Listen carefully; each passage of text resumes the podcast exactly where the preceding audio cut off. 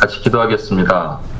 하나님 아버지 600번째까지 우리를 이끄셨습니다. 사람은 할 수 없을 때 사람의 능과 힘이 아니고 하나님의 신으로 가능함을 믿습니다. 성령께서 이 자리에 주관하시고 또 성령께서 우리의 리더가 되어 주시고 성령께서 각 사람을 교통하여 한 마음이 되게 하시는 하나님의 은혜를 찬양합니다. 600번째로 끝나는 것이 아니라 1000번째, 2000번째로 주님 오실 그날까지 사명 포기하지 않고 또 하나님 저희가 더 힘을 얻고 더 능력을 얻어서 하나님 아버지 하나님의 중보 기도 사역 무릎 선교사로 설 수 있도록 주여 도와 주시옵소서. 오늘도 말씀을 증거하는데 사람의 소리는 다 가리시고 하나님께서 작정하시고 들려주시기로 한 것만 들려지게 하여 주시옵소서. 그럼 교통하는 역사가 있기를 원하며 우리를 원하신 예수님의 이름으로 기도합니다. 아멘. 우리 전후좌우에 계신 분들에게 당신 때문에 열방의 복을 받습니다. 그렇게 한번 인사하겠습니다.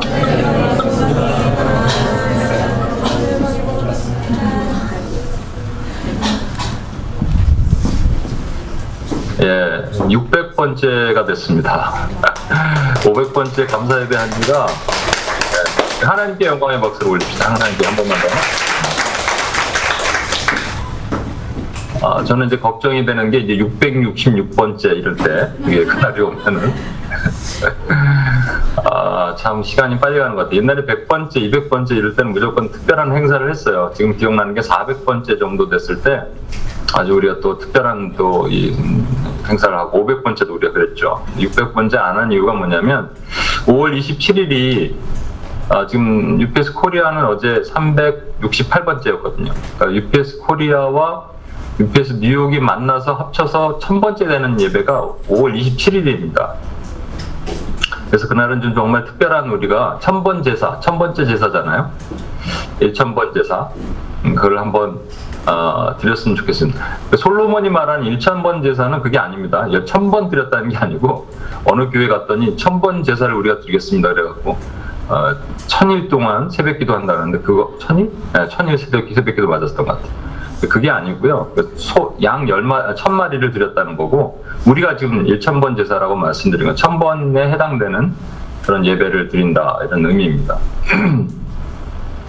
제가 오늘 또 선교적 기도 파트 6를 하는데, 오늘은 holistic mission이라는 것을 나누는데요. 제가 생각해 보니까, 여러분에게 선교적 기도를 쭉 했을 때, 영상으로, 그리고 이제 뉴욕에 갔을 때 엘리야 시리즈를 했었잖아요. 반응이 극과 극이더라고요. 어떤 분들은 선교적 기도 같이 하는 그런 강의가 너무 좋아요. 어떤 분들은 그거는 안 했으면 좋겠어요. 안 했으면 좋겠고 우리 저 엘리아 시리즈 이런 거만 했으면 좋겠어요. 이렇게 말하는 분들이 있었습니다. 그래서 제가 고민을 하면서 아, 이 두 개를 잘 절충을 해야겠다. 강의와 설교를 아, 메시지를 같이 절충하는 아, 방안을 좀 생각을 했습니다. 뭐 그렇게 한번 해보도록 하겠습니다. 먼저 홀리스틱 미션이라는 것이 무엇인지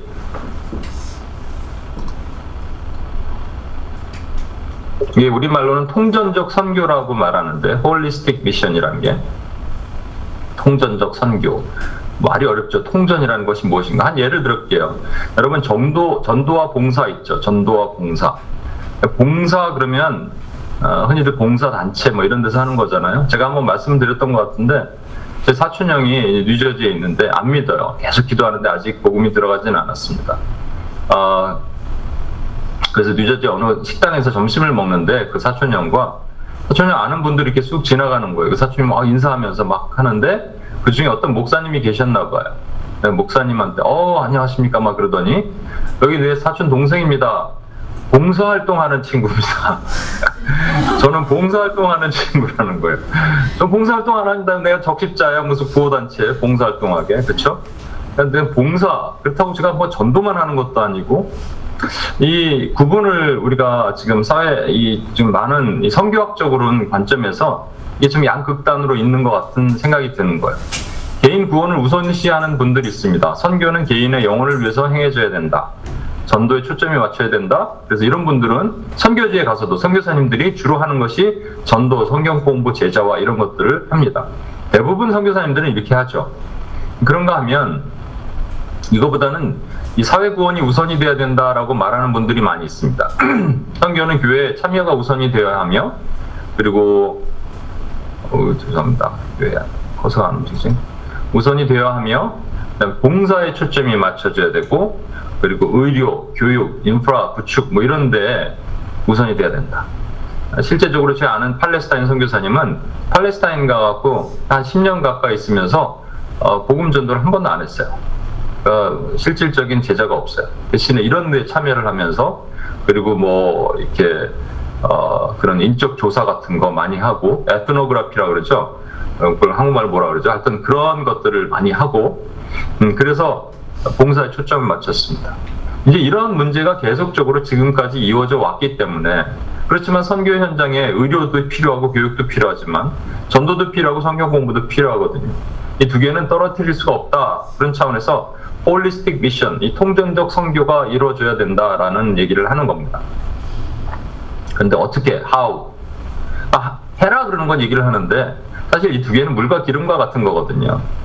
아, 사회 구원 나쁘지 않죠. 좋은 거죠. 그런데 사회 구원은 개인의 구원의 입장에서 보면 이게 복음이 없는 것 같은 거예요. 사회 구원자들은 개인의 구원 뭐 봤을 때 개인만 구원시키면 뭐하냐 사회가 그대로인데 이렇게 보는 것이죠. 그래서 이 홀리스틱 미션이 있지 않고서는 안 된다라고 얘기하지만 그걸 어떻게 하냐고요. 제가 수많은 책을 읽어보고 있습니다 요즘. 그래서 어떻게 하냐 이러면 거기에 대한 명쾌한 답이 없어요. 또 여기에는 하나를 더 첨부하는 사람들이 있습니다. 영적 전쟁인데 우리가 말하는 영적 전쟁의 개념이 아닙니다. 이분들이 말하는 건 좀 달라요. 그래서 개인 구원에는 예를 들어서 개인의 악이 있다면 사회 구원은 구조악이라고 말하고 영적 전쟁은 여긴 지역 영을 얘기하는데 이런 것들이 개인의 악과 구조악은 상반된 개념이고요. 개인 악과 지역령조차도 같은 상충되는 개념이 아닙니다. 그러니까 같은 개념이 아니라 상충되는 거예요. 구조악과 지역령도 마찬가지고. 조금 더 제가 쉽게 설명을 드릴게요. 세 가지가 있다고 보십시다. personal evil, 그러니까 개인 안에 악이 있어요. 그 악 때문에 개인이 구원받지 못하기 때문에 그 악을 어떻게 되든 처리를 해야 된다는 얘기죠. 그런가 하면 territorial evil이란 말은 지역 영이라는 거예요. 어떤 지역에는 그런 지역에 영이 있다라는 것이죠. 어, 그 다음에 system evil이란 말은 한국말로 구조악이잖아요. 그러니까 이런 구조악은 사회 정의를 구현하기 위해서 이런 구조악을 제거해야 된다 이런 말입니다. 일단은 여러분 헷갈리는 거 territorial evil이란 말은 높은 차원의 영적 전쟁을 영어로는 이게 high level 또는 cosmic level이라고 해요. high level이란 말은 low level이 있단 말이잖아요. low level은 뭐냐면 이게 개인 안에 들어가 있는 귀신이 있고 쉽게 설명하겠습니다. 사람 안에 들어가 있는 귀신이 있고 그보다 약간 중간 middle level은 뭐냐면 occultic한 것이죠. 어떤 선교지 같은 데 가면은 어떤 지역에 이렇게 보면은 막 그 무당들 축제하고 뭐 이런 이런 일들이 벌어지는 것 그런 레벨이 있고 high level 말 그대로 cosmic이라는 우주적인 레벨이니까 높은 곳에 있는 레벨이라는 거예요. 그게 이제 뭐런 뭐 어떤 거냐면 이런 겁니다. 여러분 그 어, 다니엘이 기도할 때 어, 다니엘이 기도를 전심으로 기도하니까 하나님께서 가브리엘 천사를 보내셔서 다니엘에게 메시지를 전하시는데 내려가려고 그랬더니 페르시아, 이 바사 국군이 잡고 있었다. 영적인 국군이죠. 이 바사 군대가 잡고 있었다는 거예요. 바사 군대라는 건 얘기하는 것은 바사 지역을 잡고 있는 어둠의 권세를 얘기를 한다 이렇게 생각하는 것이죠. 그래서 21일간 delay 됩니다. 그리고 마침내 미가엘의 도움을 얻어서 다니엘에게 가서 메시지를 전한다. 그러니까 페르시아 그 지역에는 그런 스피리추얼한 테리토리얼 이블이 있었다라는 이 성경적 근거를 제시를 하는 것이죠. 높은 차원의 영적 전쟁. 그래서 예를 들어서 한국 사회 그러면 저도 그렇게 표현하지만 표현입니다. 한국은 이 자살률이 높기 때문에 죽음의 영이 덮고 있고 음란 지수가 한국이 세계에서 지금 1위잖아요. OECD 국가 중에서 그러니까 음란의 영이 덮고 있다. 이 덮고 있다라는 표현을 어떻게 적용해야 될 건가? 이제 이분들이 말하는 것은 덮고 있는 건 진짜 하늘에서 덮고 있는 거예요. 하늘에서 덮고 있어서 막 천사가 내려와서 싸우지 못하게 쫙 덮고 있다. 다니엘서의 말씀을 인용해서 시스템 입을 얘기하시는 분들은 주로 이제 아까도 얘기한 것처럼 개인의 구원에 관심보다는 사회를 빨리 바꿔야 되는 거예요. 사회가 너무 악한 거예요. 그래서 악한 사회를 빨리 바꾸고 고쳐야 된다고 생각하는 것이죠. 개인의 구원을 얘기하신 분들도 근데 이 관점은 아까도 얘기한 것처럼 개인이 우선인 거예요. 개인이 바뀌어야 된다고 생각하는 것이죠. 그래서 개인이 구원되면 사회가 변화된다고 얘기하고 여기 어, 세상의 구원은 교회 몫이 아니다라고 얘기합니다. 개인이 구원되면 사회가 변화된다는 좋죠. 좋은 얘기인데 그 다음에 세상의 구원은 교회 몫이 아니다라고 생각하는 거예요. 어, 그거에 비해서 사회 구원을 얘기하신 것은 사회가 변화되어야 개인이 구원된, 구원된다라고 얘기합니다. 근데 문제는 뭐냐면 악의 존재는 어, 이 구조적인 문제다, 시스템 문제다. 그러니까 지금 현재적으로 인도에는 그 카스트 제도가 있잖아요. 그렇죠? 인도의 카스트 제도, 인도가 이렇게 불가촉족이라 그러죠. 가장 낮은 족부터 시작해서 이렇게 어, 쭉 카스트 제도가 있는데 하층민, 중민, 그다음 위에 브라만 같이 위에 있는 종족 어, 제, 그 계급이 있는데 이런 계급을 타파하지 않으면 인도는 바뀔 수가 없다 이런 얘기입니다. 인도 땅은 변화될 수가 없다. 뭐 이런 얘기를 하는 거예요. 인도뿐이 아니라 이렇게 사회 구조 얘기하시는 분들은 요즘 뭐 이렇게 갑질하는 뭐 직장 상사 또 이렇게 뭐 대기업이 중소기업을 뭐 이렇게 하고 이런 것들도 다 구조적인 문제다, 시스템 문제다, 이 시스템을 바꿔야 된다 이런 얘기를 하는 것이죠. territorial evil을 얘기를 하시는 분들은 마귀를 묶으면 사회가 변화된다는 생각을 갖고 있기 때문에 그러나 문제는 어둠의 영이 특정 지역을 잡고 있다라고 생각하는 겁니다. 어둠의 영이 특정 지역을 잡고 있다. 그래서 한번 선교사님 얘기를 들었는데 브룬디인가 말리에 갔던 어떤 선교사님이 아들과 함께 선교지를 가서 선교사 숙소를 딱 들어가는 순간 아들이 뭔 걸 본 거예요. 아버지 저기에 뭐가 있는 것 같아요. 뭐가 있어 빈 집에. 근데 아들이 본 게 뭐가 있는 것 같다. 그 다음부터 이제 아들이 아프기 시작하는 거예요. 계속적으로. 그래서 선교사님이 깨달았다는 거죠. 아, 이, 이 땅, 이 집에는 어둠의 영이 있었구나. 그 미리 축사하고 대적하지 못해서 그런 일이 있었다. 라고 생각한 겁니다. 그게 과연 맞을까? 이런 생각이죠. 여러분, 이거에 대해서 다시 한번 생각을 해보겠습니다. 우리 코렉션이 분명히 필요해요. 자, 먼저, 어둠의 영이 특정 지역을 잡고 있다. 만약에 그 선교사님이 도착하기 전에 그 귀신들이 거기서 살고 있었다면, 귀신들은 뭐 할까요, 여러분? 거기서. 아, 빨리 안 오나, 선교사? 자기들끼리 뭐 하겠어요? 고스톱 치고 막 그렇게 할까요? 뭔가를 해야 될 거 아니에요. 그렇죠? 근데 여러분 이게 하나님은 무소부지하시고요. 엄청난 하나님의 천사들의 군대를 갖고 있고 마찬가지로 마귀도 우리가 생각한 것보다 훨씬 많은 자신들의 군대를 가지고 있지만 제한적인 군대입니다. 여러분 마귀가 어디에 가장 많은 병력을 쏟을까요? 전 생각 미국이라는 땅 그리고 한국, 중국, 뭐 인도, 지금 최근에 복음이 막 일어나는 지역, 그러겠죠. 유럽 이런 데는 내버려둬도 어차피 망가질 것 같으니까 별로 제 생각에 별로 병력을 동원할 것 같지 않아요.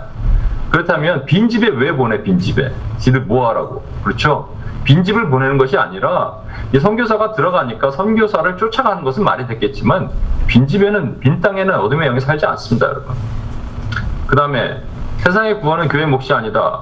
교회 내가 너희를 세상으로 보내노라 그러셨거든요. 지난주에 우리 봤잖아요. into the world, out of the world. 그러니까 우리는 세상으로 들어가지만 세상과 타협하지 말아야 된다. 이것이거든요. 우리 빛인데 들어가라는데 뭐가 어, 교회 세상의 구원이 교회 몫이 아니다. 이건 말이 안 되잖아요. 그 다음에 악의 존재는 혈과 구조의 문제, 혈과 육의 구조적인 문제다. 이 땅의 싸움은 혈과 육의 싸움이 아니다라고 말하는 것은 아닌 거예요. 혈과 육의 싸움이 아니라는 거지. 죄송합니다. 이 땅의 싸움이 혈과 육의 싸움이 아니라는 것이죠. 제가 이것도 우리 그 제가 음, 신학교 다닐 때 얘기를 한번 했었죠. 교수님과 한번 붙었다고. 예. 그 교수님이 혈과 육의 싸움이 아니다. 그래서 내가 스피릿이냐 그랬는데 스피릿이 아니라 시스템이라고 얘기하더라고요. 시스템이다. 그래서 시스템 누가 만들었냐? 사람이 만들었다. 그럼 사람 혈과 육이네? 그래갖고 제가 원래 A 불 나와야 되는데 B 나왔던 것 같아요. 네? 그래갖고 예. 이게 말이 안 되는 거 아니에요? 시스템 누가 만들었어요? 사람이 만들었잖아요. 그럼 사람은 혈과 육이잖아요. 그렇죠? 이건 시스템 문제가 아니거든요. 여러분 구조 바꿨다고 사회가 바뀝니까? 구조가 좋아졌다고 세상이 좋아지는 것 같아요? 네, 절대로 그렇지 않습니다. 여러분 그러면 이 퀘스천을 우리가 좀할 수, 할 필요가 있어요. 만약에 어떤 지역에 영으로 묶인 사람들이 많이 살고 있다면 그 땅은 어떻게 될까요? 지역이라 그러니까 여러분 어떤 뭐 큰 테리토리 생각하는데 청량리 588 이렇게 생각하는데 그 말고 어떤 집에 아버지가 막 술 고주망태 맨날 술 먹고 때려 부시는 아버지 그 집에 자랐던 자녀들은 그 상처를 받고 어떻게 될까요? 어떤 회사가 있는데 직장 상사부터 일단 막 술을 너무 좋아해요. 매주에 막 회식이야. 그럼 어쩔 수 없이 밑에 있는 딸이 붙이는 사람들이 따라다니면서 딸랑딸랑 해야 되니까 그런 사람들 그런 그 직장의 문화는 어떻게 될까요? 그런 얘기예요. 그럼 마귀는 뭘 보낼까요? 또 예수님의 사역은 사회 구원이었나 개인 구원이었나 예수님의 사역이 어디에 포커스돼 있었나 여러분 우리 보시면 성경에 도대체 예수님 뭘 하셨나 이걸 보자는 것이죠. 세 번째 만약에 구조적인 사회 문제가 어둠의 권세라면 다른 얘기는 뭐냐면 시스템 자체도 시스템 by 사람이 아니라 흔히들 말하는 여러 이 사람들이 이분들이 말하는 시스템이 by 사람이 아니라 the demonic power라면 어둠의 권세라면 이거 어떻게 해결할 거냐라는 것이죠. 여러분 그래서 다시 한번 보면 어둠의 권세라면 그 어둠의 영에서 해방시켜야 되겠죠. 왜냐하면 어둠의 권세가 묶고 있는데 제가 잘 쓰는 표현인데 여러분 여러분의 자녀가 예, 그러니까 애들, 애가 있는 애기를 낳는데 애기가 막 몸에 똥이 묻어 있어도 닦아주는데 똥이 아니라 몸속에 바이러스가 있다면 온도가 막 체온이 막 90도까지 올라가고 막 그러면 어떻게 돼요? 그럼 바로 가서 병원을 가야죠. 바이러스를 제거를 해야 되잖아요. 마찬가지입니다. 어둠의 영에서 해방시켜야 되는 것이 하나님의 마음이면 우리도 그렇게 해야 되는 것이 맞는 것이죠. 또 어떤 지역에 영으로 묶인 사람들이 많이 있다면 아까도 말한 것처럼 폭력적인 가정지만 또 예를 들어서 그 술을 먹고 있는 직장 또 588 같은 청량이 있는 지 없어졌지만 사창가에 있는 지역에는 사창가의 그 공중 권세를 잡은 음란의 영이 잡고 있는 것이 아니고요 들락날락거리는 사람들을 속에 어둠의 영, 이 음란의 영이 가득하기 때문에 그 음란의 영으로 인해서 그 땅이 더럽혀지는 것이에요. 정의는 그렇게 내려야 되는 겁니다. 예수님의 구여, 구원은 사회 구원이었나 개인 구원이었나? 정답은 개인 구원입니다. 여러분 예수님께서 이 땅에 오셔서 사회 구원을 한 것이 하나도 없어요. 사회 정의 실천을 하신 것이 한 번도 없습니다. 그래? 왜 그런데 어, 그럼 우리는 할, 할 필요가 없겠네? 뭐 이렇게 생각할 거죠. 여러분 재미난 게 예수님께서는 이 땅에 오셨을 때 유대인의 왕으로 오셨어요. 그래서 팻말도 유대인의 왕으로 이렇게 딱 붙여져 있습니다. 물론 그거는 이 사단을 상징하는 로마의 군대가 그렇게 붙인 거죠. 더 이상 전 세계 왕으로 군림하지 못하도록 유대인에 국한시켰어요. 근데 예수님 스스로가 유대인의 왕으로 국한되셨어요. 어, 그리고 예수님께서 사마리아를 요한복음 4장에 보면 들어가시죠. 가끔 들어가십니다. 들어가시는데 들어가셔서 뭐 이렇게 어, 그 여인도 복음도 전하고 이런 일도 하시지만 보편적으로 보면 제자들에게는 글로 들어가지 말라 그러셨어요. 너희는 글로 가지 마라. 사마리아로 들어가지 마라. 전도여행 보낼 때. 왜 그러셨을까요? 그런데 놀라운 사실은 예수님께서 부활하신 이후에는 말씀이 바뀌어버려요. 온 예루살렘과 온 유대와 사마리아와 땅끝까지 이르러 내 증인이 되라. 그러니까 예수님 시대에는 어떻게 하셨냐면 예수님 시대는 유대에 국한하셨다는 게 사실이에요. 제가 이제 이 얘기를 뒤에 있는 내용으로 다시 한번 설명을 드릴게요. 여러분 예수님의 비전이 뭔지 아세요? 그리고 대위임령 우리가 또 Great Commission이라 그러는데 이게 사실은 대위임하는 영이라 그래요. 지상 명령이란 말도 있지만 예수님의 비전 한번 읽어볼게요. 다 같이. 내가 하늘에서 내려온 것은 시작. 내가 하늘에서 내려온 것은 내 뜻을 행하려 함이 아니요 나를 보내신 이의 뜻을 행하려 함이니라. 나를 보내신 이의 뜻은 내게 주신 자 중에 내가 하나도 잃어버리지 아니하고 마지막 날에 다시 살리는 이것이라. 예, 요, 요 파트를 우리 카이한테 보내준 거 못 보냈네요. 예, Vision of Christ는 John 6, 38 to 39입니다. 예. 여러분, 예수님의 뜻이 뭐냐면 이거예요. 내 뜻대로 행하지 않은 게 예수님의 뜻이에요. 나를 보내신 이 하나님 아버지의 뜻대로 행하는 건데 그건 뭐냐면 나에게 맡기신 영혼, 제자들을 하나도 잃어버리지 않고 마지막에 살리는 거다. 그러니까 주님의 관심은 뭐냐면 제자라는 거예요, 제자. 그렇죠? 끊임없이 제자 얘기만 하십니다. 제자, 제자, 제자, 제자. 그러니까 그것을 어떻게 얘기하시냐면 이제 지상 명령을 우리에게 주시면서 위임이죠 사실은 The Great Commission은 위임하는 거예요. 위임령을 주시면서 뭐라고 말씀하시냐면 어, 그러므로 너희는 가서 모든 민족을 제자를 삼아 아버지와 아들과 성령의 이름으로 세례를 베풀고 내가 너희에게 분부한 모든 것을 가르쳐 지키게 하라. 그러니까 여기 본동사가 뭐라고요? Make disciple이고요. Make disciple by going, by baptizing, by teaching. 이 세 가지를 이제 분사라 그러죠. 수식하는 것인데, 그러니까 예수님의 관심은 제자였고, 우리에게 위임하시면서 너희도 제자를 삼아라라고 말씀하셨다면, 우리가 해야 될 일은 제자를 삼는 거예요. 그렇다면 이 내용을 우리가 아까 봤던 것과 연관해서 어, 보도록 하겠습니다. 이제 거기에 이제는 하나의 말씀을 매치를 할 텐데요. 여호수아 6장 20에서 23절인데 여기가 이제 여리고성이 흔적이에요. 여러분 성벽의 두께 엄청나죠? 이게 다 무너졌다는 거예요. 이 성벽이에요, 성벽. 성벽의 두께 이것이 다 한순간에 소리를 지르니까 무너졌다는 것인데 이에 백성은 외치고 제사장들은 나팔을 불매 백성이 나팔 소리를 들을 때 크게 소리를 질러 외치니 성벽이 무너져 내린지라. 22절 보세요. 여호수아가 그 땅을 정탐한 두 사람에게 이르되 그 기생이 집에 들어가서 너희가 그 여인에게 맹세한 대로 그와 그에게 속한 모든 것을 이끌어내라. 23절 보세요. 정탐한 젊은이들이 들어가서 라합과 그의 부모와 그의 형제와 그에게 속한 모든 것을 이끌어내고 또 그의 친척도 다 이끌어내요. 여기 세 가지에서 우리가 아까 보았던 이 지금 뭐 territorial spirit, 또 personal evil, 또뭐 시스템 이블에 대한 얘기가 여기 다 들어가 있습니다. 이제 여- 여러분 지금까지는 조금 뭐 뭔 얘기하는 거야 이럴 수도 있는데 이제 조금씩 박차를 가해 봅시다. 아까 우리 얘기 나왔는데 만약에 이것이 이 세 가지가 분리될 수 없는 것이라면 이 세 가지의 개념 자체가 어, 이런 개념이 아니라 뭔가 이- 여기에 우리가 지금 holistic mission을 해야 되는데 holistic이라는 건 섞어야 되잖아요. 섞어지지 않잖아요 지금 보니까. 섞어야 되는데 섞어지지 않는 holistic mission에 뭔가 섞어질 수 있는 모티브를 제공하는 게 무엇일까라는 것이 이거예요 바로 예수님의 지상명령, 대위임령, make disciple by going, baptizing, teaching 이걸 통해서 어떻게 이게 연결이 되는지 우린 보면 됩니다. 첫 번째, 우리 높은 차원의 영적 전쟁이라는 개념을 사실은 이런 개념으로 봐야 되는 거예요. 뭐냐면 백성이 나팔 소리를 들을 때 크게 소리 질러 외치니 성벽이 무너져 내린지라. 뭐 했어요? 백성이 소리 질렀습니다. 소리를 질렀어요. 근데 여러분 소리를 어디다 질렀을까요? 어디다 대고 질렀습니까? 승희자매. 어디다 대고 여리고성이 이제 왼쪽에 있는데 이쪽 오른쪽 바라보면서 야 이렇게 했- 했을까요? 여리고 성에다 대고 질렀겠죠. 그런데 중요한 건 여러분 보십시오.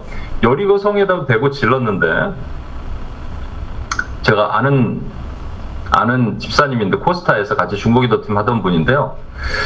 그분은 항상 기도할 때 왼손을 앞으로 내밀어요. 그리고 오른손을 위로 올려요. 그래서 이게 안테나 같이 하나님의 안테나의 뭐를 받아서 약간 떨기도 해요. 오른손을 약간 떨면서 그러면서 왼손을 내밀어서 막 기도하는 분이 있어요. 어디 영상을 봤더니 어떤 목사님 설교하시는데 어, 뭐 자기 마음에 걸리는 교인이 있나 봐요.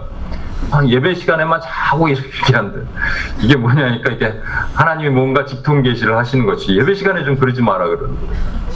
여러분 이게 뭐냐면 우리가 대적한다고 얘기할 때 우리 힘으로 대적하는 게 아니에요. 우리는 그냥 하나님 앞에 서 있는 거예요. 왜냐면 여호수아에게 말씀하셨거든요. 내가 네 뒤에서 호위하리라 그러셨어요. 여러분 그 더 베어라는 영화 여러분 몇 번 우리가 봤죠? 봤는데 오늘 다시 한번 끝 부분만 한번 볼게요. 앞에 이렇게 탁 이 퓨마가 나오니까 놀라지 마시고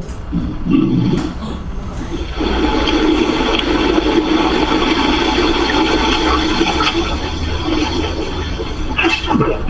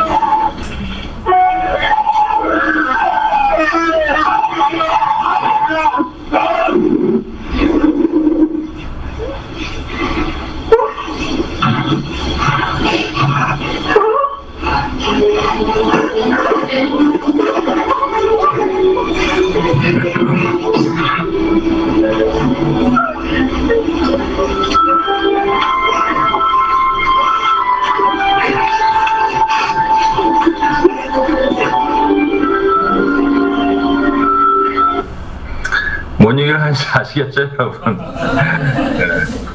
예, 예, 다들 고개를 끄덕끄덕 하시는데, 여러분, 우리 힘으로 뭐, 아! 하고 귀신이 나가는 게 아니고, 성벽이 무너지는 게 아닙니다, 사실은. 물론, 우리가 소리 쳐야 되죠.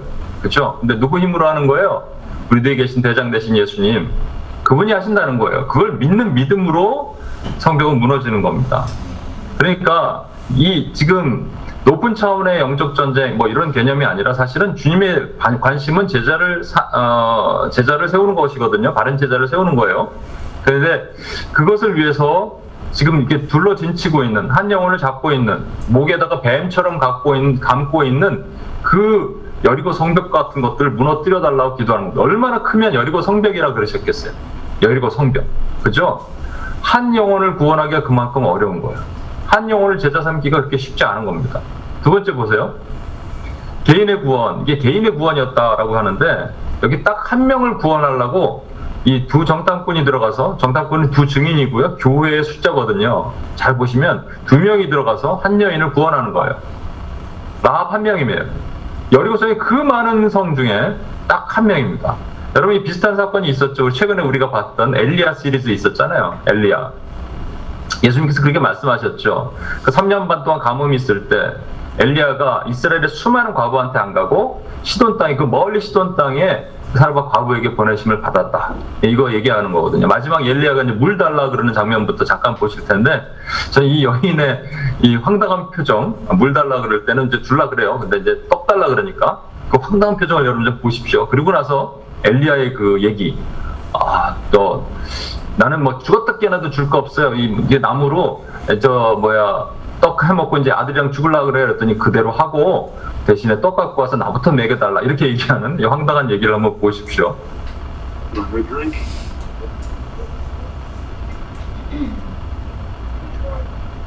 Bring me, I pray thee, a morsel of bread in thine hand.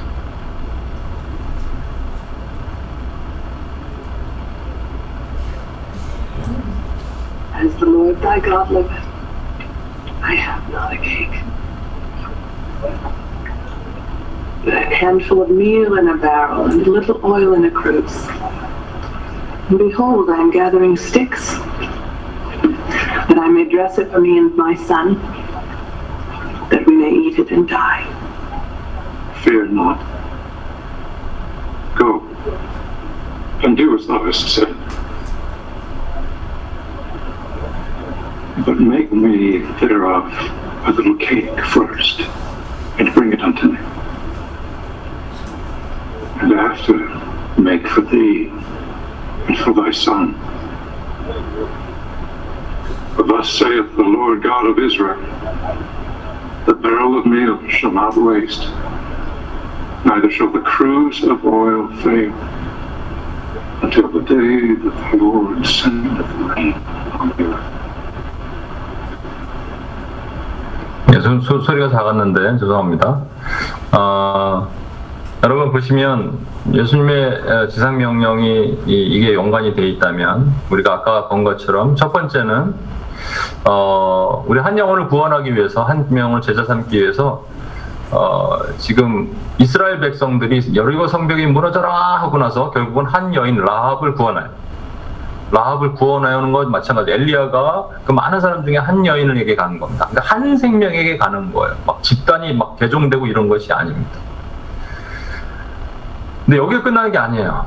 여기서 끝나는 게 아닙니다. 그 다음에 여기 보면 정탐한 젊은이들이 들어가서 라합과 그의 부모와 그의 형제와 그에 속한 모든 것을 이끌어내고 그의 친족도 이끌어내고 라합 한 명 때문에 그의 가족과 친족까지도 구원받는다라는 겁니다. 아, 이게 되게 중요하거든요. 여러분 비슷한 사건이 또 하나 있죠. 그 예수님께서 사마리아로 가실 때 만났던 여인 있죠. 사마리아 여인에게 물 달라 그러시죠, 예수님이. 그때 여인이 물 없습니다. 아까 당신 유대인인데 왜 나한테 물 달라 그럽니까? 얘기했죠.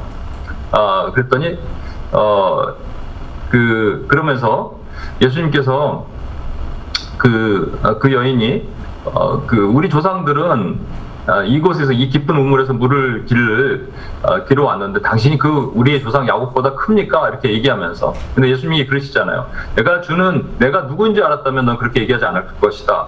내가 주는 물을 마신 자는 영원히 목마르지 않겠다. 그때 이 여인의 한번 모습 보십시오. 아 그래요? 이런 표정 한번 눈여겨 보시고요. 그러고 나서 이 마지막 장면이 되게 중요하거든요. 제가 뭘 얘기를 하는지 여기까지 이게 쭉 연결이 되어 있는 겁니다. 제가 이 세 개의 이 드라마가 따로 떨어져 있는 것이 아니라 연결이 되어 있는 거예요. 한번 보세요. 잠깐만요. 소리가 너무 작아서. 잠깐만 소리를 좀 키우고 어유 죄송합니다. 소리를 잠깐 키우고 보겠습니다.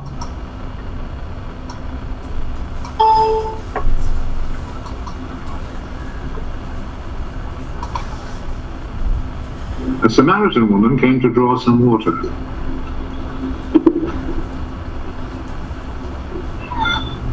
Give me a drink of water. His disciples had gone into town to buy food. You're a Jew and I'm a Samaritan. So how can you ask me for a drink? Jews will not use the same cups and bowls that Samaritans use. If you only knew what God gives, and who it is that is asking you for a drink, you would ask him. He would give you a life-giving water. Sir, you don't have a bucket and the well is deep. Where would you get that life-giving water? It was our ancestor Jacob who gave us this well. He and his children and his flocks all drank from it. You don't claim to be greater than Jacob, do you? Those who drink this water will get thirsty again. But those who drink the water that I will give them will never be thirsty again. The water that I will give them will become in spring, which will provide them with life-giving water and give them eternal life. Sir, give me that water. Then I will never be thirsty again, nor will I have to come here to draw water. Go and call your husband and come back. I don't have a husband. You are right when you say you don't have a husband. You've been married to five men and the man you live with now is not really your husband. You have told me the truth. I see you are a prophet, sir. My Samaritan ancestors worshipped God on this mountain. But you Jews say that Jerusalem is the place where we should worship God. Believe me, woman. The time will come when people will not worship the Father either on this mountain or in Jerusalem. You Samaritans do not really know whom you worship. But we Jews know whom we worship because it is from the Jews that salvation comes. But the time is coming. 여기서부터 잘 It's 들어보세요. already here. When by the power of God's Spirit, people will worship the Father as He really is, offering Him the true worship that He wants.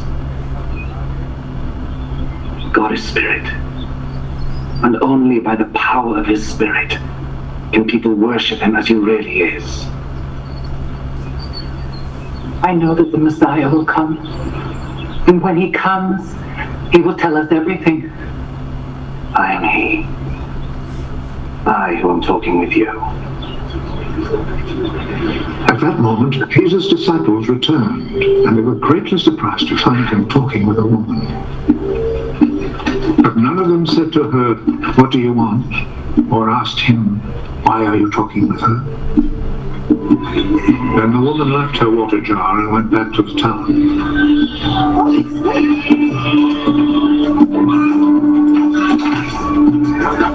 Come and see the man who told me everything I've ever done. Could he be the Messiah? 예. 뭘 제가 얘기하는지 아시겠습니까, 여러분? 아까도 말씀드렸죠.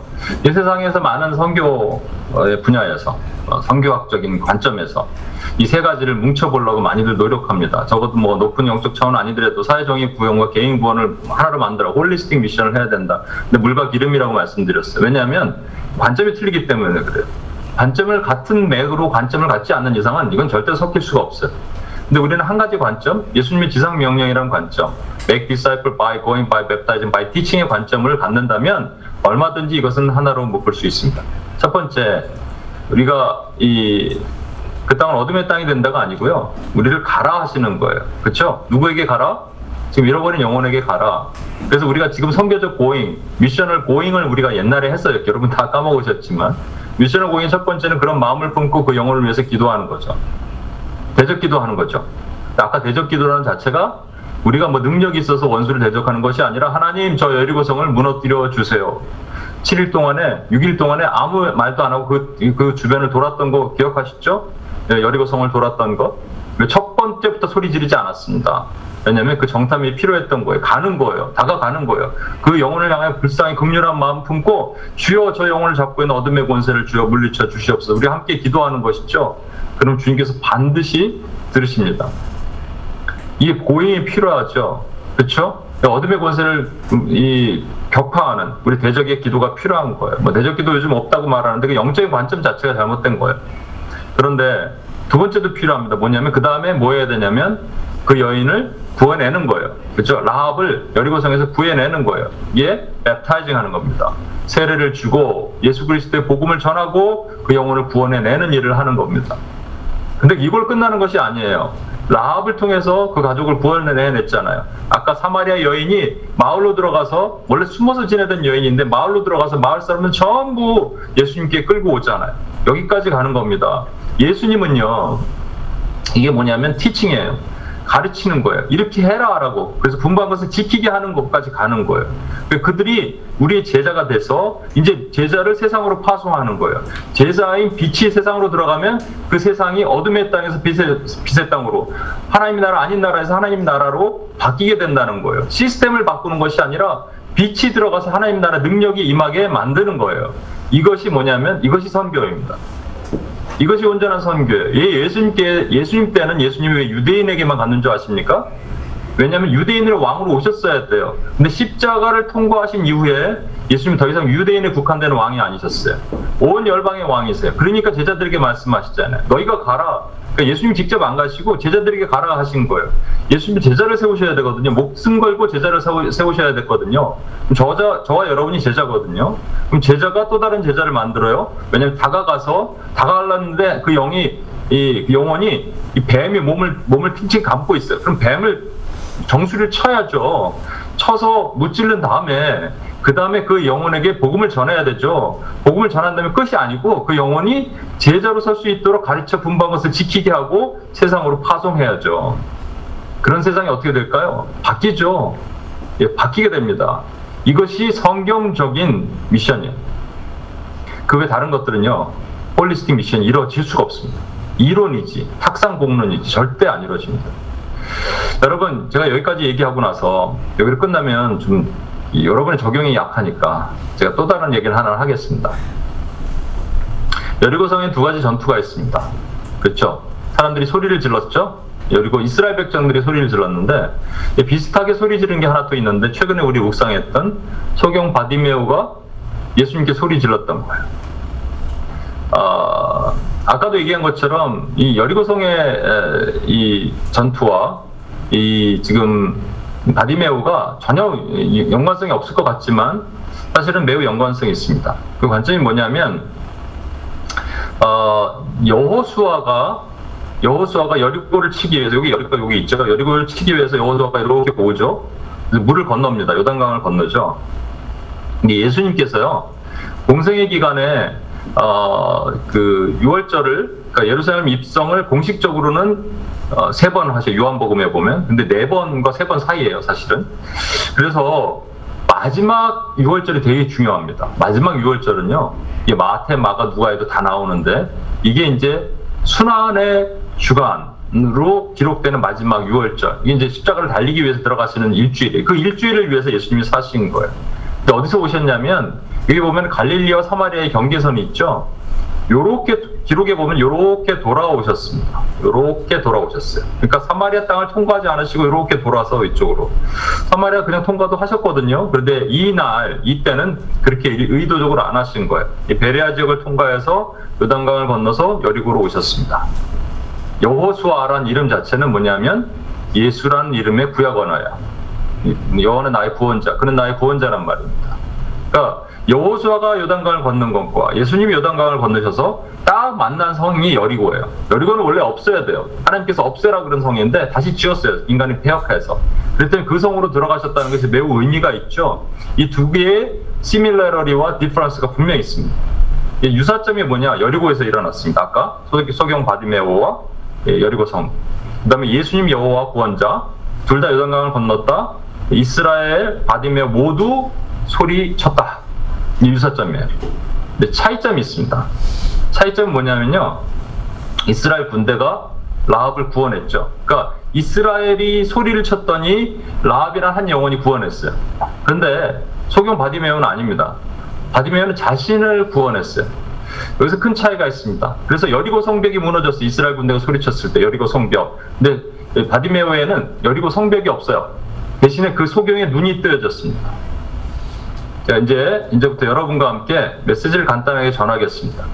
여러분, 지금 예수님께서 이 여호수아의 군대와 같이 동일하게 행진을 하시면서 여리고 성벽을 통과하시면서 여리고 성 안에 있는 여리고 성 안에 있는 한 첫 번째 만난 사람이 바디메오인데 이를 고치시는 장면이 우리에게 적용되기를 주님이 원하시는 거예요. 그런데 그 프로세스가 마치 여리고 성벽에 이 이스라엘 백성들이 돌면서 그 7일 동안 돌면서 소리쳤을 때 무너졌을 때와 동일하게 예수님 그 일을 행하십니다.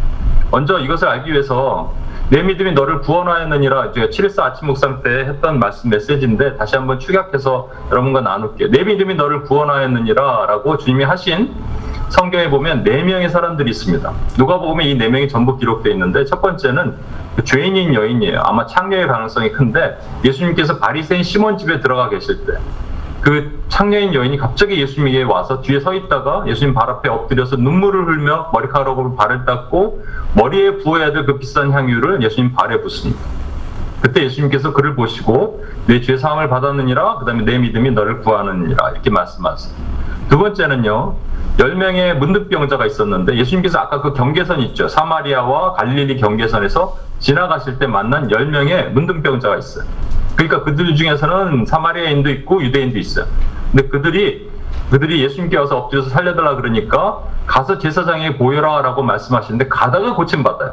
아홉 명은 그냥 가고요. 한 명이 예수님께 와서 발 앞에 엎드렸을 때 예수님께서 이렇게 말씀하십니다. 내 믿음이 너를 구원하였느니라. 또 한 명은 열두 혈루증 앓는 여인이죠. 예수님이 옷자락만 만져도 낫겠다고 하는데 예수님께서 이 딥- 그 거라사 광인 치유하시고 바다 건너편에 다시 오실 때 많은 군중이 밀집했고 예수님을 밀었거든요. 그때 이 여인이 예수님 옷자락을 딱 만졌는데 나음 받았어요.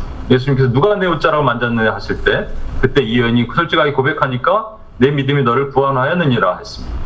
그러니까 마지막에 소경 바디메오예요. 예수님 앞에 막 엎드려서 소리쳐서 뭘 원하느냐 낫기를 보기를 원합니다 했으니 네 믿음이 너를 구원하였느니라 하셨어요. 이 네 가지 사람들의 공통점이 있습니다. 이걸 여러분 제일 주시하게 보셔야 돼요. 오늘부터 우리 삶에 적용해야 되니까. 아까 우리가 봤던 것은 holistic mission을 하려면 이것은 우리가 밖에 ministry 하는 거예요. 누군가 죽어가는 영혼들을 위해서 그 ministry를 하는 거라면 이거는 우리 자신에게 적용되는 거예요. 소경 바디메오 눈을 떠야 되니까. 우리 눈이 혹시 감겨 있다면 우리 눈이 떠야 되니까. 이 네 사람들의 공통점이 있는데 그 공통점은 뭐냐면요. 어, 전부 다른 사람의 시선을 아랑곳하지 않고 주님을 바라봤다는 얘기입니다. 한 예를 들까요? 그 지금 죄인인 창녀인 여인이 바리새인 집에 들어갔어요. 바리새인 집에 사람이 엄청나게 모여 있을 텐데 그 들어간 자체도 대단하죠. 그 여인이 그 들어가서 그발 앞에 엎드려서 예수님 앞에 향유를 부었다는 사실은 지금 자기가 급하겠는데 지금 이 절망에서 벗어나야 되는데 시선 따위는 아랑곳하지 않는 거예요. 다, 다른 사람이 나를 창녀라 그러던 죄인이라 그러던 주님만 보고 가는 겁니다. 그렇죠? 그다음에 10명의 그 어, 문둥병자가 고침을 받았을 때 한 명이 왔죠 주님 앞에. 원래 오면 안 됩니다. 예수님께서 말씀하신 대로 나음 받았으면 먼저 제사장에게 가서 그 몸의 치유를 확인받고 그 다음에 완치 판정을 받아야지 그 다음에 사람들한테 다닐 수 있는 거예요. 완치 판정 받기 전까지는 그는 사람들에게 나, 나타나면 안 되는 사람입니다. 그럼에도 불구하고 아랑곳하지 않고 주님께 와서 감사를 드렸어요. 왜? 다른 게 중요하지 않거든요. 다른 시선이 중요하지 않거든요. 주님만 보는 거예요. 열두 혈루증 앓는 여인이 어떻습니까? 열두 혈루증 앓는 여인이요. 예수님이 옷자락을 만졌을 때 예수님이 능력이 나가는 것을 아시고 누가 내 옷을, 옷자락을 만졌냐 그랬을 때 가만히 있으면 되거든요. 뭘 얘기를 해? 가만히 있으면 되지. 근데 여인이 얘기를 했어요. 접니다. 얘기하고. 근데 접니다가 아니고요. 그 여인의 기록이 여기 나와 있어요. 많은 의사에게 고통받았고 많은 돈을 잃어버렸다. 이 얘기는요. 자신의 얘기를 다 간증한 거예요. 여성으로서 수치스러운 병, 수치스러운 병입니다. 혈루증이란 말은요. 자궁 내 근종 뭐, 뭐 염증인가 그런 병이에요. 그래서 이 지속적으로 그런 곳에 의해서 피가 나오는 병이란 말입니다. 이 수치스러운, 수치스러운 얘기를 다 얘기했어요. 안 해도 되는 얘기를. 왜? 사람이 중요한 것이 아니에요. 다른 사람 시선보단 주님이 중요한 거니까. 마지막에 그 우리 사마리아 아, 저, 저 바디메오 바디메오는 어떻게 했나요? 사람들이 예수님이 오신다는 얘기를 듣고 바디메오 소리를 질렀죠. 다윗의 자손 예수여 나를 구원하소서. 그 옆에 있는 사람이 조용히 해라 막 꾸짖었어요. 더 구원하소서 소리를 질렀어요.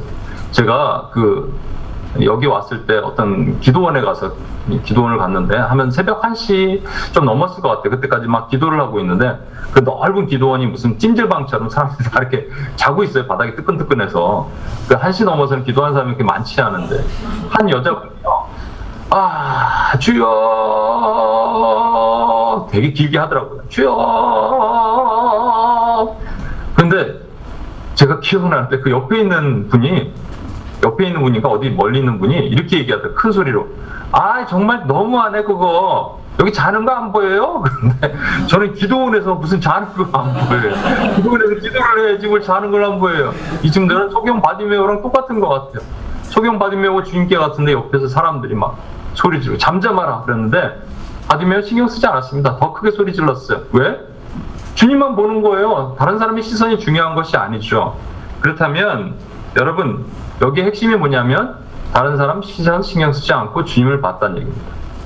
근데 여기 중요한 말이 뭔지 아세요? 여러분 내 믿음이 너를 구원하였느니라.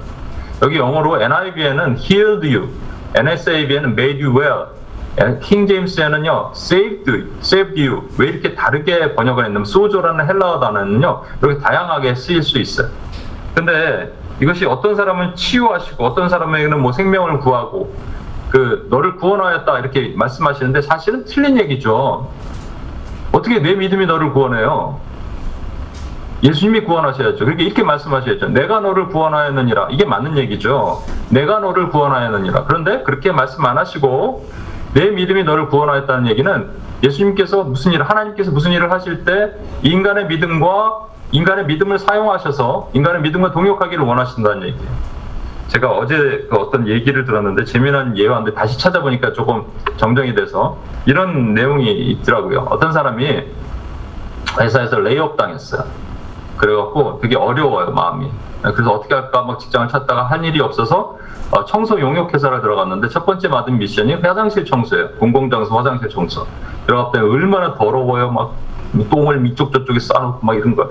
너무 치우기 힘들어갖고 막 주님께 울면서 하소연할 때 주여 나 이거 도저히 못하겠습니다 주님. 그랬더니 어, 하지 마라. 어, 내가 내가 할게 내가 할게. 하나님이 그러셨대요. 그래서 어 주여 감사합니다. 그랬더니 너를 통해서 그러시더라는 거죠 여러분 하나님은 혼자 하실 수 있지만 우리를 통해서 일하시는 분이시죠.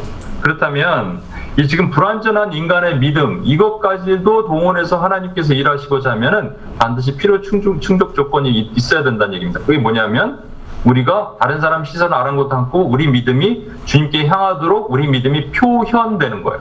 잘 들어보십시오. 우리 믿음이 표현되지 않은 믿음은 믿음이 아닙니다.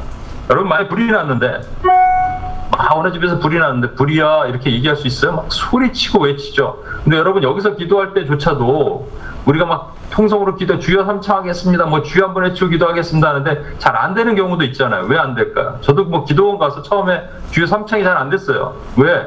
솔직히 말해서 다른 사람 시선 때문에 근데 제 주변에 아무도 없으니까 제가 한번 해봤던 거죠. 브레이크아웃을 하는 것이죠. 여러분 마찬가지입니다. 시선이 왜 중요해요? 우리 믿음은 표현돼야 되는 거고요. 믿음은 드러나야 되는 거예요. 골방에서 갖고 있는 믿음은 믿음이 아닌 거예요. 드러나야 되는 믿음인 거예요. 그런데 드러났을 때 사람들이 칭찬만 하는 건 아닙니다. 어떨 때는 우리에게 핀잔도 주고 책망도 하고 비아냥거리기도 하는 거예요. 5만 번 기도에 5만 번 응답받았던 조나단 에드워드 있죠? 아, 아, 조지 밀러 있죠? 조지 밀러는 그가 5만 번 응답받기까지 얼마나 기도를 많이 했던 사람이에요. 그런데 그가 모든 것을 기도로 결정하고 기도로 하겠습니다 했을 때, 어, 그 사람들이 얘기를 하는 거래요. 얘기를 하더라는 거예요. 그렇게 한다고 되는 게 아니야. 여기 제가 어떤 아는 분이, 어느, 에? 여기서 여기 계신 분인데, 뭐 중요한 일을 놓고 막 기도를 하는데, 거기 어떤 자매가 그러더라는 거예요. 언니, 공은 공이고 사는 사요. 그 언니가 하는 대로 해야지. 그래서 기도가 중요한 게 아니에요. 이렇게 얘기하더라는 거예요. 그게 아닙니다, 여러분. 조지, 조지 밀러가 말한 게 뭐냐면, 조지 밀러가 말한 핵심이 여러분 이런 거예요. 한 예를 들겠습니다. 믿음과 객기 사이에서 이건 객기다 우리가 볼 수 있겠지만 그는 믿음을 드러냈거든요. 그럼 드러냈으면 그 책임은 하나님이 지시는 거예요. 드러내지 않았으면 꽁꽁 숨겨놓고 있었으면 그 누가 책임지는지 모르는 것이죠. 조지 밀러가 하루는 400명의 고아를 먹여야 되는데 빵과 우유가 없었어요. 고민하고 있을 때 다른 거 안 하고 손잡고 기도합시다 했습니다. 이게 중요한 거예요. 손잡고 기도합시다. 어린아이들이 그 믿음을 가지고 따랐어요. 그 아이들이 손잡고 기도하면 들어주시는 것을 본 거예요. 그러니까 믿음으로 기도하는 것이죠. 기도가 딱 끝나자마자 노크가 딱딱딱 올- 오더래요. 엄청난 빵과 신선한 우유가 공급됐는데 그게 인근 공장에서 종업원들이 야외를 가기로 했는데 비가 와서 취소돼 갖고 갖다 준 거랍니다. 이게 그게 그 책에 나와 있어요. 여러분 이게 어떻게 이런 일이 있을까요? 하나님께서 비를 오게 하신 것이죠. 그 믿음이 드러내고 표현됐기 때문이에요. 여러분 내 믿음이 너를 구원하였느니라는 얘기는 너 믿음을 좀 표현해라 이 믿음을 드러내라라는 말씀이에요 여러분 믿음이 표현되고 드러내고 있습니까? 사람들 앞에 믿음이 드러내고 있습니다. 아, 저 사람 저런 믿음을 가졌어 라는 얘기가 우리 앞에 지금 들리고 있냐라는 거예요. 이게 없이는 이 소리침 외침 이것은 되게 창피한 일일 수도 있어요. 우리 믿음이 부끄럽게 표현될 수도 있어요. 그런데 하나님 외침과 소리침이 있어야 된다는 얘기죠. 그런데 이것뿐만 아니라 이 지금 이 중요한 네 가지의 그 내 믿음이 너를 구원하였니라는 말하는 분들의 이 네 가지에다가 플러스 소경 바디메오가 갖고 있는 세 가지가 있습니다. 이게 되게 중요한 건데요. 우리 이, 요, 요 말씀을 한번 보겠습니다. 마가복음 10장 50절 맹인이 겉옷을 버리고 뛰어 일어나 예수께 나아오거늘 여기서 세 가지의 중요한 액션이 있어요. 첫 번째 보면 겉옷을 내 버리고요. 여러분 그 이스라엘 백성들이 유대인들이 입고 있었던 속옷과 겉옷 예수님도 이 통으로 짠 속옷을 입고 계셨는데 속옷과 겉옷 이 겉옷은요 무슨 뭐 자켓이나 이 바바리 이런 게 아니고요. 이게 예수님도 보면 이렇게 옆에다 걸치고 다니셨잖아요. 걸치는 게 여름에는 아 낮에는 더워서 걸치는 거고 밤에는 이거를 머릿속에 뒤집어 씁니다 머리를. 왜냐면 이 추우니까 이게 겉옷이에요. 것 같은 거예요. 이 사람은 노숙자거든요. 거지거든요. 뭐 homeless people이 우리 지금 WPS 할 때 보면은 막 homeless people도 막 이게 짐 엄청나게 많이 갖고 다니죠. 그거 그게 그게 생명이에요. 이불이고 겨울에 추우면 덮어야 되는 거거든요. 그런데 그거 그거를 내버리고예요. 여러분 테이킹업이 아니라 드로잉이에요. 차이를 아시겠습니까? 테이킹업은 갖다 잠깐 벗었다가 다시 입으면 되는데 이 사람은 벗어 던진 거예요. 왜냐하면 더 이상 노숙하는 이것의 생활이 의미가 없다.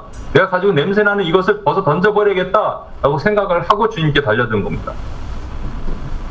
우리 믿음에게도 주님께서 뭔가 우리가 갖고 있는데 되게 소중한 것 같은 거예요. 근데 주님 보시기에 냄새 나는데 오랫동안 갖고 있어서 냄새 빨지 않아서 냄새 나는 건데 나는 이게 뭐 이거에 목숨 거는 것들이 있는 것 같은 것들이 있을 수 있습니다. 제가 이 메시지를 전하고 누구랑가 얘기하다가 당신에게 겉옷이 무엇입니까 물어봤더니 자기는 자존심이래. 누구를 용서를 해야 되는데 용서를 하는 프로세스 과정 중에서 자존심 때문에 못 한다는 거예요. 근데 이런 소리가 들리, 들리더라는 거예요, 자신의 마음에. 더 이상 숙이지 마. 최소한 자존심을 지켜. 그것이 너를 존귀하게 하는 거야. 라는 소리가 들리더라는 거예요. 이것도 하나의 겉옷일 수 있습니다. 또 하나의 케이스를 볼까요? 제가 아는 집사님은요, 계속 최근에 이제 와인을 드세요. 와인을 드시는데 저한테 이렇게 얘기하는 겁니다. 목사님, 술 한잔 하는, 해서 마음이 우울함을 달래는 것이 술 하지 않아서 우울해지는 것보다 낫지 않아요? 그 저한테 물어봐. 낫지 않아요? 그런 얘기는 뭐냐면, 낫다고 얘기해 주세요. 이런 뜻인데, 저는 안 낫다고 생각하거든요. 예? 왜그 술이 우리의 우울을 달래야 됩니까? 근데 그거조차도 그냥 알량하, 이거 갖고 있으면 좋을 것 같은 옷이에요, 옷. 겉옷, 냄새나는 겉옷입니다. 또 하나 얘기 들까요? 여러분에게 하나님께 만약에 재정을 주셨다면 막 재정을 펑펑 쓰면서 마음 한 구석에 안 좋은 생각이 들 수도 있어요. 김경환 목사는 저렇게 굶고 있는데 나는 이렇게 써야 되는가? 그런데 사실은 이런 생각이 들 수도 있습니다. 아니야. 하나님도 내가 내 삶에서 궁색하지 않고 윤택하는 삶을 원하실 거야. 라고 계속적으로 내 안에, 안에 어, 말하는 것 그리고 우리를 볼 때 좋아하는 이게 맞다고 얘기해 주세요 이렇게 얘기하는 거랑 똑같은 것이죠 여러분 버려야 될 것인데요 그 옷이 버릴만하지 않은 거야 2년 동안 안 입은 옷은 버리는 옷이래요 근데 이 옷을 오랫동안 입고 있어서 냄새나는 거예요 스가리아 3장에 보면 하나님께서 여호수아라는 제사장에게 이 그 천사를 동원해서 그 옷을 더러운 옷을 벗겨라라고 말씀하십니다. 우리가 입고 있던 더러운 옷이에요. 우리가 가지고 있던 오래된 죄의 습성에 묶인 옷이에요. 그것이 어떤 사람에게는 어떤 죄의 형태로 나타나요. 음행, 부정, 탐심, 돈을 쫓아다니든지, 마음이 부정해서 자꾸 이상한 것을 속이던다든지, 자꾸 육체적인 향락을 쫓아다니다든지, 어떤 것이든지 있는 거예요. 이거 벗어 던지고 주님께 가기를 주님께서 원하시는 거예요. 이거 테이킹업이 아니라 드로잉이에요. 벗어 던지는 거예요. 버리는 거예요. 두 번째는요, 바디메오는요, 뛰어 일어났습니다. 뛰어 일어나. jump to his feet이에요. 소경이 있는데 갑자기 주가 부르신다 했더니 뻘떡 일어났는데 점프했다는 거예요. 빡! 이 점프를 하려면요, 즉각적인 반응이 일어나야 됩니다. 주가 부르셨다 하는데, 주섬주섬 뭐 챙기고 이거 뭐 어깨 메고 이렇게 해갖고 천천히 일어나기 이런 게 아니에요. 뭐 이것저것 생각하고 일어난 것이 아니고 그냥 뻘떡 일어난 겁니다. 제가 여러 번 말씀드리지만 믿음의 반응은 즉각 반응이 반응이에요. 3초 반응 말씀드렸죠. 3초 넘으면 음, 반응하는 게 아니라고. 제가 이제 어떤 제 간증도 많이 말씀드렸는데 이 얘기를 듣고 어떤 분이 적용을 했나 봐요. 그런데 아 목사님 3초 얘기했지. 근데 진짜 실제 교회에서 어떤 목사님이 자기네 그 담당 목사님이 이제 큰 교회니까 담당 목사 뭐 담임 목사 있겠죠. 담당 목사님이 뭔가 시키셨는데 예 알겠습니다 했는데 그다음 또 후회가 밀려오더라는 거예요. 어 괜히 했다. 이거 왜 했지? 막 후회가 밀려오더라는 거예요. 그런데 놀라운 거 아십니까? 어, 후회가 반복이 됐는데, 물론. 그리고 회개도 했겠죠, 그분이. 그런데 3초의 믿음을 지키고, 예, 알겠습니다. 즉각적인 반응에 순종하다 보니까 이게 자신에게 적용이 되기 시작했어요. 자신의 영적인 습관이 되기 시작했어요. 여러분, 주님 부르실 때 생각하는 거 아니에요. 바로 벌떡 일어나는 거예요. 그 다음은 주님께 맡기는 거예요. 내가 일어났으면 내가 순종한 거 아니에요. 순종했는데 결과가 좀 안 좋다 그러면 그걸 이끈 사람이 잘못한 것이 우리 잘못은 아닙니다, 여러분. 우리는 그 다음 하나님께 보상받게 되어 있어요. 근데 우리가 벌떡 일어나지 않아서 문제가 생긴 것은 하나님 우리를 책망하신단 말이죠. 벌떡 일어나야 됩니다. 여러분, 믿음은 무리를 걷는 것이 믿는 것이지, 무리를 걷든지 빠지든지 있지 중간쯤은 없습니다. 어, 뭐 3초가 아니라 뭐 30분 정도 생각하고 3시간 정도 생각 아니면 3일 정도 저에게 말미를 주세요. 이런 건 없는 거예요, 여러분. 왜 뭐 기도할 때고 필요하죠? 기도 기도 나중에 하세요, 여러분. 왜냐면 주가 주님의 명하사 나로 걷게 하소서 이렇게 얘기했잖아요. 그래서 무리를 걸었단 말이에요, 베드로가. 걸으면 걸었지 빠지면 빠지는 게 있지 거- 뭐 걸었다 빠졌다 걸었다 빠졌다 이런 게 있어요? 아니면 허리춤에 걸려서 막 걷더라 이런 거 없잖아요. 그러면 우리 믿음은요 즉각 반응으로 움직일 때 하나님의 기적이 드러나는 거예요. 제 얘기가 거짓말이 아니니까 좀 제, 제발 제 얘기를 믿고 한번 따라와 주세요 제발. 마지막으로 came to Jesus 예수께 나아오거늘 그런 예수께 나와왔습니다. 어떻게 예수님께 나왔을까? 보이지 않는 사람이, 그러니까 뭐, 뭐 지팡이를 짚고 천천히 걸어갔을 수도 있고, 아니 옆에 사람이 손을 잡아줄 수도 있는데, 아니 점프를 해서 빨딱 일어난 사람이 뭐 그렇게 했겠습니까? 제 생각에는 그냥 빠른 종천 걸음을 쭉 걸어갔을 것 같아요. 한 걸음 한 걸음 이렇게 걷지 않고 막 뛰다가 넘어지든 하여튼 걸었을 것 같아요. 저는 좀 좀 뛰었을 것 같아요. 제 생각에는. 그런데 우리는 여기서 생각할 때 어떤 사람은 천천히 걸었을 것이다. 어떤 사람은 뛰었을 것이다 생각하지만 속도가 중요한 게 아닙니다, 여러분. 속도보다 중요한 것은 방향이에요, 방향. 왜냐하면요, 예수님이 이쪽 왼쪽에서 부르셨는데 오른쪽으로 뛰어가면 무슨 소용이 있어요? 부르신 곳으로 뛰어갔다는 얘기입니다. 부르신 곳으로 갔다는 얘기예요.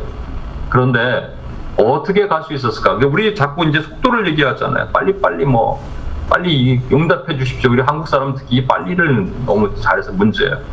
재미난 얘기로 이제 이제 뭐든지 빨리 들어주시옵소서, 빨리 들어주시옵소서 이런 기도를 하는 것을 들은 어떤 목사님이 자매님 그렇게 기도하시는 게 아니에요. 어, 빨리빨리 기도하는 게 아니라 하나님이 때 이루어지게 해달라고 자매님의 마음을 고쳐지게 해달라고 기도하세요. 그랬더니 하나님 저희 죄를 용서하시고 제 이런 죄가 빨리 고쳐지게 해주십시오. 이렇게 기도했더라고요. 여러분 빨리빨리가 중요한 게 아니고 하나님께 온전한 방향이에요. 근데 잘 보십시오. 예수님의 방향으로 어떻게 바디메오가 갔을까라는 것이죠. 바디메오는요, 예수님의 방향에 들으신 방향을 알 수 있는 기능이 하나 있었어요. 감각 기능이 있었어요. 그것이 귀예요, 귀. 믿음은 들음에서 나며 들음은 그리스도의 말씀이다. 그래서 주의 말씀이 자꾸 들리는 사람에게는 우리가 어느 방향으로 갈지를 알 수 있는 겁니다. 어느 방향으로 가기를 알기 원한다면 주의 말씀을 듣는 거예요. 이번 1월 달이 벌써 쑥 지나갔죠. 제가 어머니, 저희 어머니 얘기를 잠깐 하겠습니다. 용서하시고 들으십시오. 저희 어머니에게 내가, 제가 하루에 10장 읽으면 90일 동안 성경 통독하는 게 있는데 같이 하자. 말은 전해놓고 저는 막 밀려요.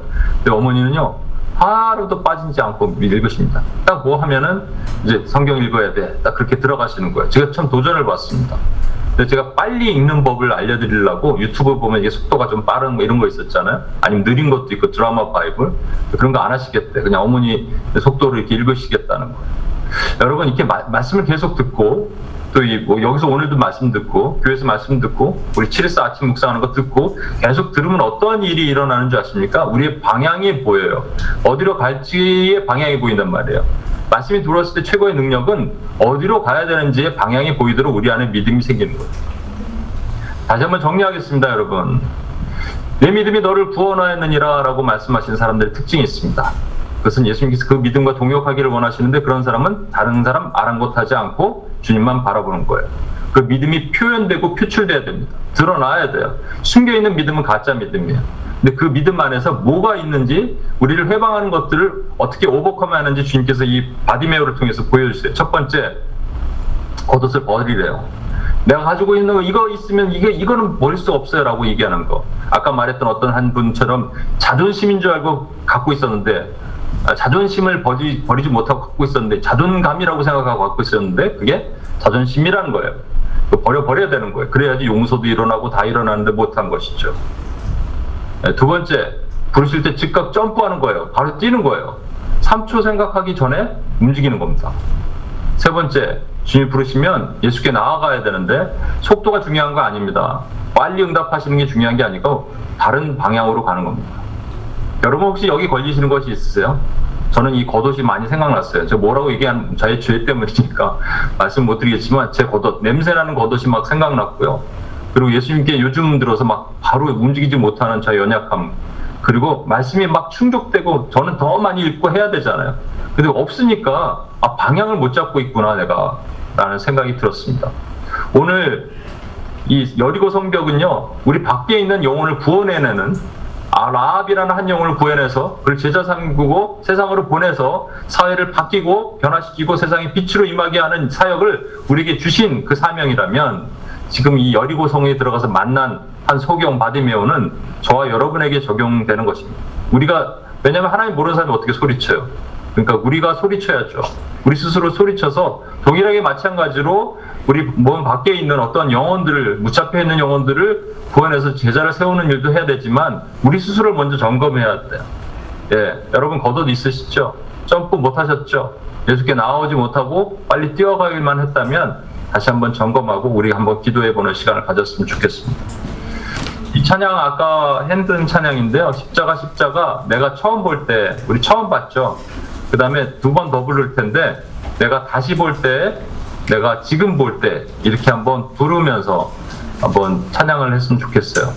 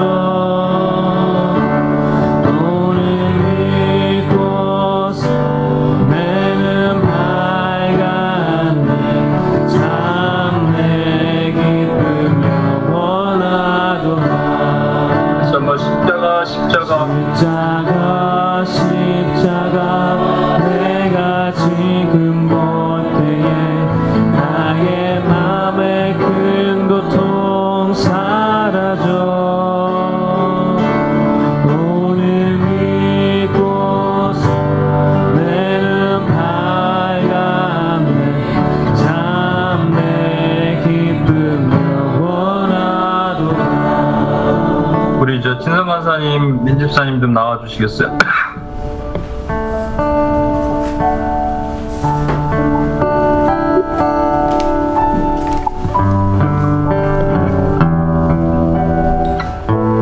우리 같이 한번 기도할 텐데요. 아까도 말씀드렸지만 우리는 우리가 하나님의 믿음의 사람이라면 믿음은 표현돼야 됩니다. 믿음은 반드시 드러나야 됩니다. 네, 그 믿음이 드러나기 위해서는 우리가 해야 될 것이 있어요. 우리 가지고 있는 겉옷을 벗어 던지고요. 그리고 바로 즉각적으로 일어나고요. 그리고 주님이 부르신 방향으로 가는 겁니다. 네, 한 가지씩 한번 기도하겠습니다.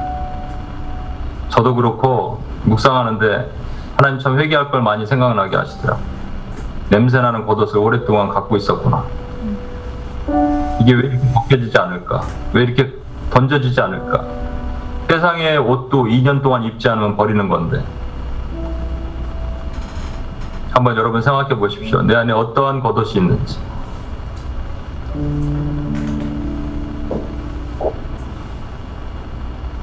우리 시간 같이 한번 기도할 때 하나님 내가 이거 벗어버리지 못하고 아니 던져버리지 못하고 내 던져보지 못하고 그냥 주섬주섬 듣고 입고 다녔던 모든 나의 이 더러운 겉옷을 주님 앞에 벗어 던지고 나가길 원합니다. 주님 씻어 주시옵소서, 고쳐 주시옵소서. 제 힘으로 해서 반복적으로 할 수 없는 나의 연약함, 이 모든 것 주님 고쳐 주시옵소서. 그리고 성령께서 나의 힘으로 되지 못할 때 하나님의 신으로 가능함을 보게 하여 주시옵소서. 주여 씻으시사 고치시고 정결하게 할 수 있도록 우리의 우리가 또 결단하고 주님 앞에 나가며 주여 한번 외치고 기도하고 나가겠습니다. 기도하시겠습니다.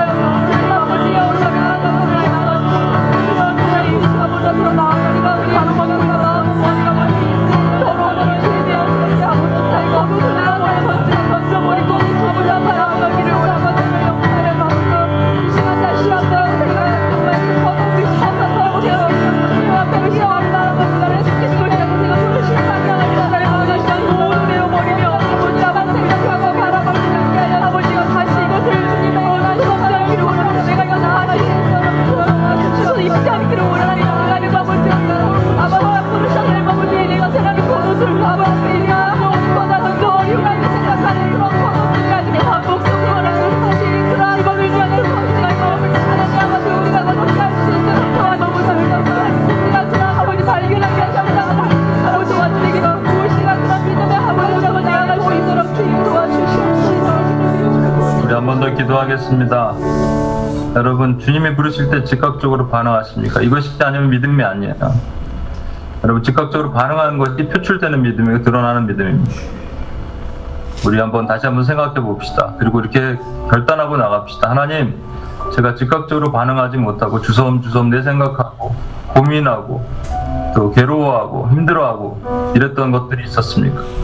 주님 용서하여 주시옵소서. 제 믿음이 부족해서 그런데 하나님 아버지 믿음은 주님께서 부르실 때 오라 할 때 무리를 걸었던 베드로처럼 다른 생각하지 않고 주님을 보고 걷는 것임을 믿습니다. 아멘. 주님 그런 믿음을 우리에게 허락하여 주시옵소서. 아멘. 그렇게 즉각적으로 움직이게 허락하여 주시옵 상황을 바라보지 않고 주님을 보러게 하시옵소서. 다른 사람들 아랑곳하지 않고 주님을 부르 어, 주님 쪽으로 보고 걸을 수 있도록 우리에게 힘을 더하여 주시옵소서. 한번 외치고 주여 한번 외치고 기도하고 나가겠습니다. 주여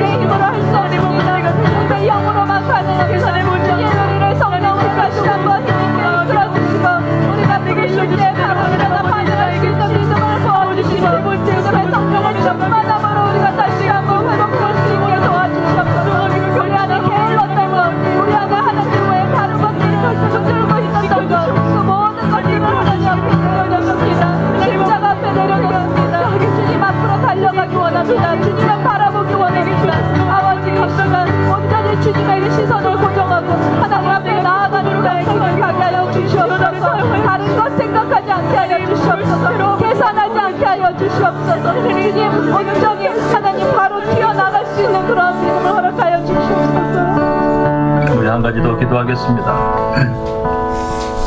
주님이 부르실 때 아, 주님이 보시는 곳을 가야 되는데 우리는 빨리 가기를 원하지만 주님이 원하신 것은 바르게 오기를 원하십니다. 속도가 중요한 것이 아니라 방향이 중요합니다. 그러기 위해서는 하나님 말씀을 들어야 됩니다. 소경 바디메오가 귀가 있었기 때문에 그 방향으로 갈 수 있었듯이 우리에게는 말씀을 듣는 믿음이 필요합니다. 어, 이 시간 우리 한번 결단하고 나갑시다. 2019년 벌써 한 달이 지나갔어요. 말씀이 들어와야 돼요, 여러분. 매일 아침 묵상하시고요. 또 말씀도 읽으시고요. 또 우리 질사 아침 묵상처럼 이렇게 제 메시지 올려드린 거 있으면 다시 한번 들으시고요. 계속 들으십시오. 계속 들으면 그 안에 여러분도 모르는 믿음의 능력이 생겨 방향이 생깁니다. 갈피를 못 잡을까 A로 갈까 B로 갈까 고민할 때 여러분 성령께서 나도 모르는 사이 지혜를 주시는 거예요. 이 기적을 경험하기를 원합니다, 여러분. 이 기적이 2019년 내 삶에 하나님 형통으로 이끌어 주시옵소서. 아멘. 다른 말씀으로 방향을 이끌어 주시옵소서. 아멘. 주여 한번 해주고 우리 기도하고 나가겠습니다. 주여 다림줄 되신 그 주님의 말씀이 내 삶을 온전히 채우고 충만하게 채우고 하나님의 말씀으로 다시 한번 내가 그 방향을 따라 나아가기 원합니다. 믿음은 들음에서 난다고 하셨는데 내가 그 들은 믿음을 갖고 내 입술로 기도로 선포할 때 그 기도가 능력이 되고 하나님의 말씀이 내 삶을 운동력 있게 운행하는 것들을 경험케 하여 주시옵소서. 매일매일 아침에 묵상하고 저녁에 기도하고 하나님 앞에 하루를 온전히 맡겨드리며 주님의 내 삶을 완전히 주관하시는 그러한 주인된 삶을 살아가게 하여 주시옵소서. 주님의 말씀 가운데에서 내가 주저하지 않고 주님이 부르신 방향을 따라 나아갈 수 있도록 한 발짝 한 발짝 주님 앞으로 나아갈 수 있도록 도와주시옵소서. 맹인 바디메오가 주님의 방향으로 예수께 나아갔던 것처럼 하나님의 말씀을 듣고 충만하여 매일매일 아버지 앞에 한 발짝 나아가는 우리가 되게 하여 주시옵소서. 서둘러 가지 않게 하여 주시옵소서. 무조건 빨리 가지 않게 하여 주시옵소서 내 생각 내 모든 의를 내려놓고 오로지 주님을 향하여 한 발짝 한 발짝 주님 의 오시는 그 방향으로 아버지 한 걸음 맞춰 달려갈 때 주님이 우리와 함께 동행하시고 주님이 우리의 손을 붙들고 가고 계심을 우리가 그 은혜 안에 지금 있음을 그 지금 은혜 안에 있는 그 순간임을 우리가 다시 한번 깨닫게 하여 주시옵소서. 지금 이 순간에도 하나님께서 말씀하여 주셔서 우리가 한 발짝 한 발짝 그 은혜의 걸음을 걷습니다. 주의 우리를 붙들어 주시옵소서. 주의 우리를 충만하게 채워주셔서 아버지의 말씀이 변화시키고 이 땅을 변화시키는 원동력이 되게 하여 주시옵소서 여러분 마지막으로 기도하겠습니다. 지금 오늘 제가 계속적으로 던지는 메시지는요. 여러분이 하나님을 믿는 겁니다.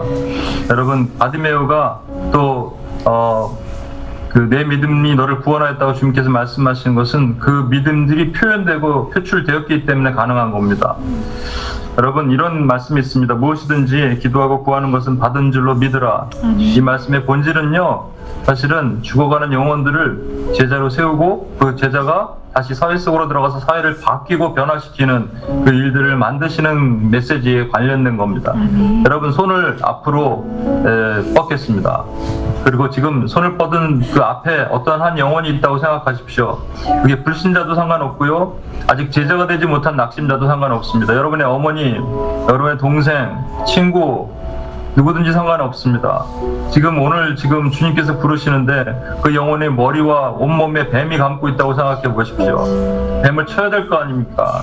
그 정수리를 쳐주십시오라고 기도해야 될 거 아닙니까? 그리고 그 영혼에게 바른 그, 그 복음이 들어가야 될 거 아니에요.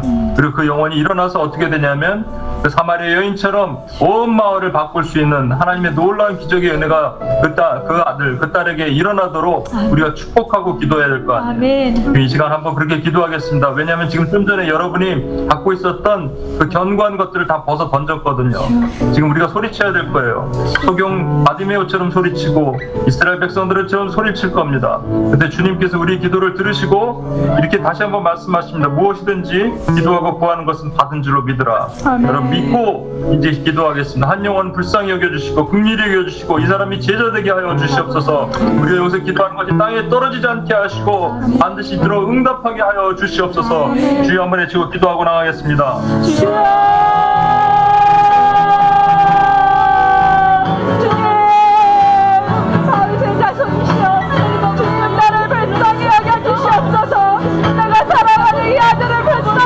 주시옵소서.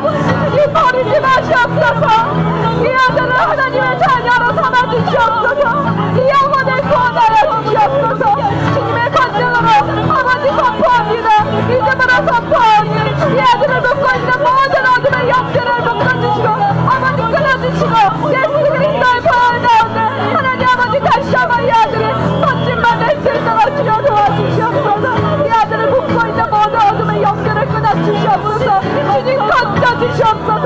들을 불쌍히 여겨 역사하여 여주시옵소서. 하나님 아버지만이 하실 수 있습니다. 아버지만이 이 아들을 건지실 수 있습니다. 아버지 도와주시옵소서. 아버지 도와주시옵소서. 구원하시옵소서.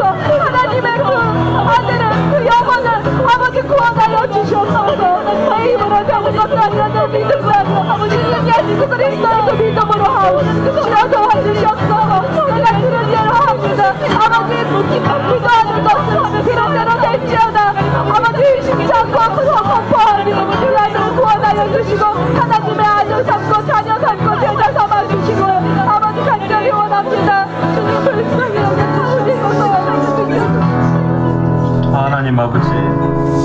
주 용서하여 주시옵소서 하나님 아버지 우리가 더러운 겉옷을 입고 순종하지 못하고 엉뚱한 방향으로 감으로 인해서 우리가 살려야 될 많은 하나님 아버지 영혼들이 아직도 족쇄에 묶여 있고 제자가 되지 못하고 그들이 또 세상으로 들어가서 세상을 바꿔야 되는데 그렇게 하지 못하게 만들었습니다.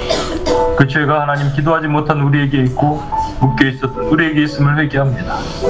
주님 용서하여 주시고 하나님 우리부터 다시 한번 주님 더러운 겉옷을 벗어 던지고 주여 주님이 부르시기에 벌떡 일어나서 하나님 부르신 방향으로 믿음으로 나가는 우리가 될 수 있도록 주여 도와주시옵소서.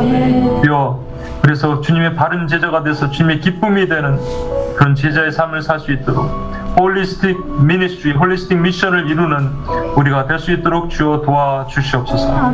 주님 감사드리며 우리를 원하신 예수님의 이름으로 기도합니다. 아멘.